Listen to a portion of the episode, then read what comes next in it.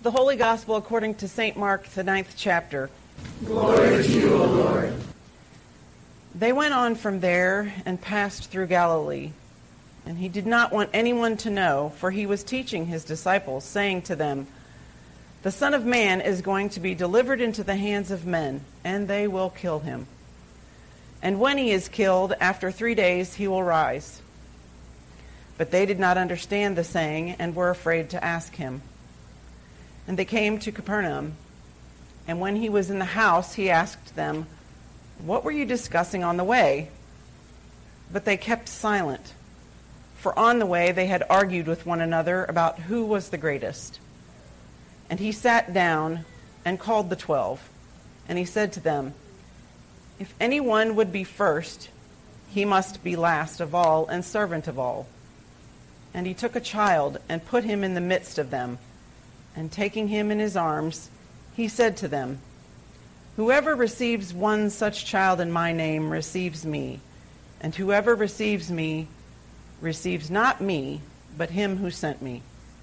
This is the gospel of the Lord. Grace and peace from God our Father and the Lord Jesus Christ. For these words were given to me by the Holy Spirit.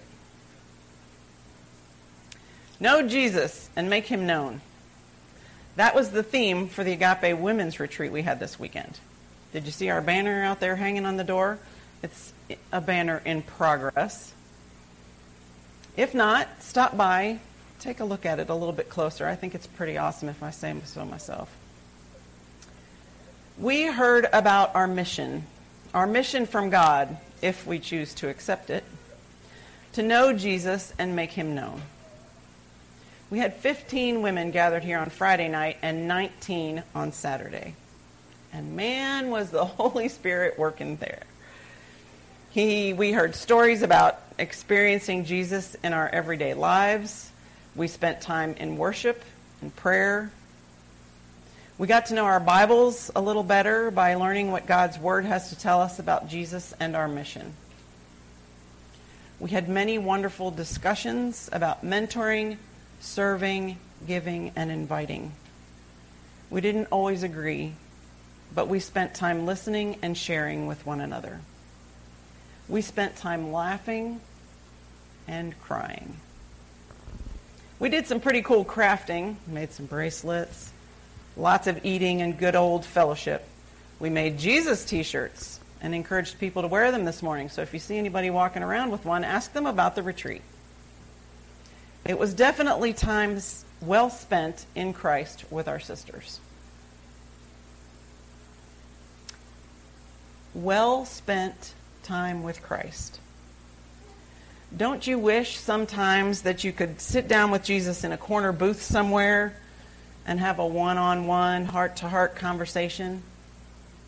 One where you can hear his voice, see his expressions, maybe reach out and grab his hand, and maybe even get a hug. Well, the disciples had all of that and more, and they still didn't get it. In our gospel lesson this morning, we continue to hear about Jesus teaching his disciples. They have been pretty good followers so far, but they still were confused and didn't always understand what Jesus was trying to get through to them. They didn't have a clue what his true mission was all about. As Pastor Jeff said last week, Jesus knew that now was the time for instruction about being apostles and not just disciples. Many people feel that the words apostle and disciple are one and the same because that's how the chosen 12 were often referred to as. However, being a disciple means follower of Jesus, whereas an apostle is not only a follower, but a teacher, teaching about Christ. Making Jesus known to others. So, Jesus' main objective now was to deepen his relationship with the disciples, mentor and teach them, so that they could be equipped to continue God's work after he was gone. But they just didn't get it. In Mark 9, verse 31, Jesus tells them straight out the Son of Man is going to be delivered into the hands of men. They will kill him. And when he is killed, after three days, he will rise. The disciples were clueless. What did Jesus mean by this confusing message? Their Lord and Savior, the Messiah, is going to suffer and die? Messiahs don't die, they save people. Right? Maybe they were afraid of sounding stupid if they asked questions. Maybe they were so confused that they didn't want to know what he meant. Instead, all they could do was argue with one another about which one of them was the greatest. But they didn't tell Jesus that. Oh no, they were too ashamed. But Jesus knew. He knew exactly what they had been arguing about and probably said to himself, When are they ever going to get it? There's a long history of humans not getting it. How many times did the Israelites in the wilderness question God's intentions for them? How many times did they turn their backs on God? How many times did they want to take Moses out because of all the suffering they were going through in the wilderness? In our first lesson this morning, we hear about how Jeremiah's life was threatened for telling the people how many times to repent, to turn from their sinful ways, for breaking their covenant with God. Let's kill him, they said, so we don't have to hear it anymore, so we don't have to suffer anymore. Just kill him and it'll all go away. But that's what they said about Jesus, too. There is always going to be evil and suffering in this world. We can't escape it. It will never go away. Though most of us have probably never experienced evil like we hear about on TV and in the news, like the bombing in Oklahoma or the Twin Towers, random shootings at concerts in colleges and elementary schools where people, children, are being killed young girls or boys being kidnapped, drugged, raped, and murdered. Or maybe it's dogs getting their ears cut off or drugged behind the back of a car. Some of us experience an abusive family member or coworker, whether it be physical or mental abuse, and evil just goes on and on. How do you feel when you hear about these awful, evil things? What if they were happening to you and your family? Maybe they have. If it were happening to me, or if someone was threatening my life, I would be praying like Jeremiah Let me see your vengeance upon them, O Lord.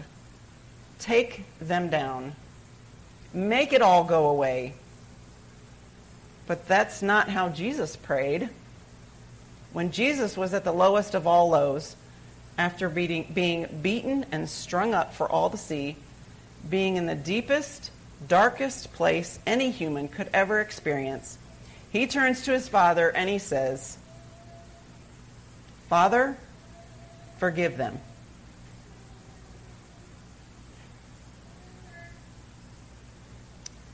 Darkness. It's a scary thing, isn't it? Or is it? Some of you know that I'm a first responder for the Piney Point Fire Department in Rogers. We cover 64 square miles surrounding the Hobbs State Park. So we often have to cover a lot of territory on our way to and from calls. We are also part of the Benton County Search and Rescue Team. One of the first search and rescues uh, calls that I ever got was for a missing child around the age of two, a little boy. When we got the call, it was early evening, and they said, you know, several of the other teams had been out for quite some time and that they were going to need some help during the night. So there was a group of about six of us. We arrived about 9 o'clock that evening. We received our search area assignment and set out in the darkness. Now, mind you, We do have flashlights and little headlamps, but it was super dark that night. I don't even remember if the moon was even out. Anyway, when we sweep an area, we walk in a straight line about an arm's length apart. We walk slowly and deliberately through thick brush with thorns, over rocks, down to trees. We use a stick to poke in every hole and crevice we can find, searching for anything that might lead us to that child, that missing boy.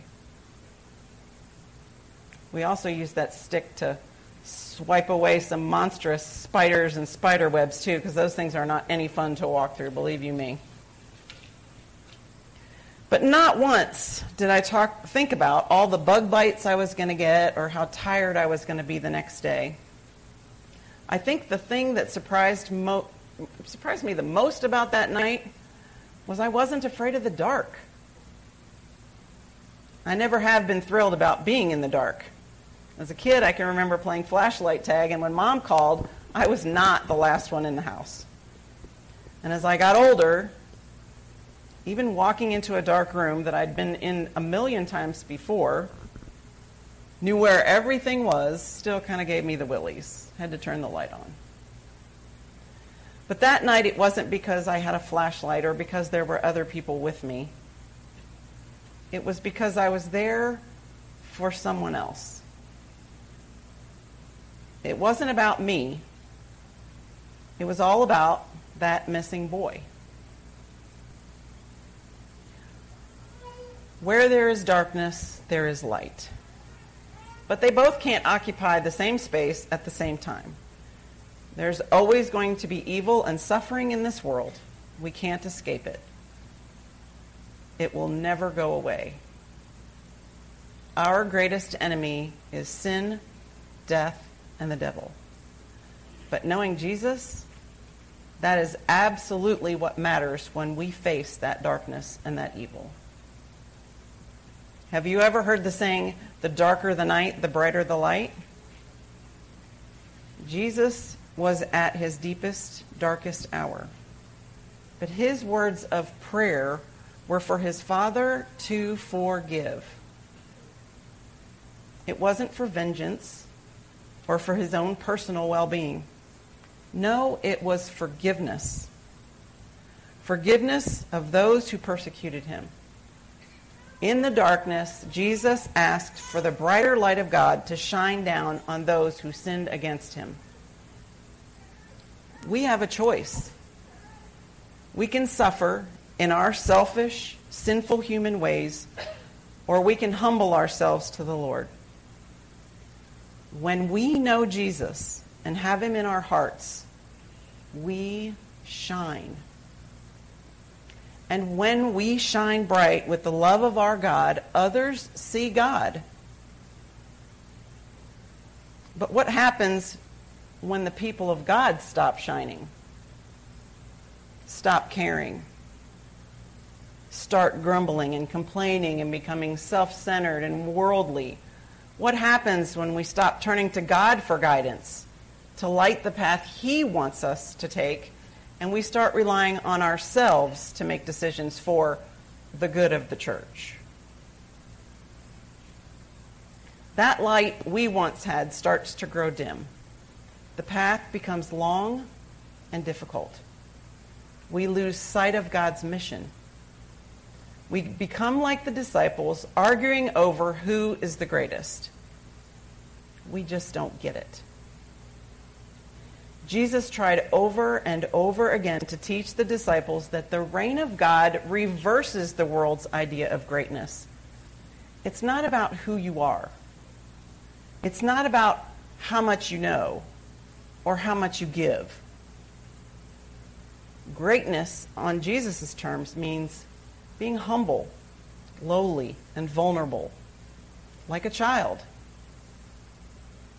Vulnerable, like that little boy who was missing in the darkness. As the sun started to come up after that long night of searching, it was hard to give up.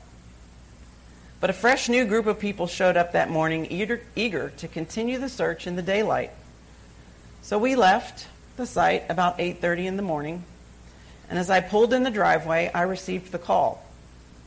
The boy had been found. But he had already been received in the loving arms of his heavenly Father the evening before. Darkness. Darkness still shadowed that family that day, and I'm sure for many days to follow. But that child of God is now a special little angel watching over them. We are all children of God. This morning we baptized a little Cole Clifton Wright, child of God. We are all children of God, vulnerable in the darkness, vulnerable to every earthly evil. Why would we want to leave a loving, forgiving relationship with God when there's so much evil around us? It is in our honest and humble recognition of our sin, the confession that we bring, and the turning back to God that our joy comes. Then and only then do we know that God is everything that we need. The good news, my friends, is this it is God who will save by his strength. Christ conquered sin, death, and the devil for you and for me. With Christ, all things are possible, and in him there is always hope. May we try every day to be more like Jesus and say, please, Father, forgive. And as James urges us, submit yourselves, therefore, to God. Resist the devil, and he will flee from you. Draw near to God, and he will draw near to you. Cleanse your hands, purify your hearts, and humble yourselves before the Lord, and he will exalt you. May we love like Jesus loves, serve like Jesus serves, be humble, grateful, and obedient to God. And in the words of Pastor Jeff, God help us be that church.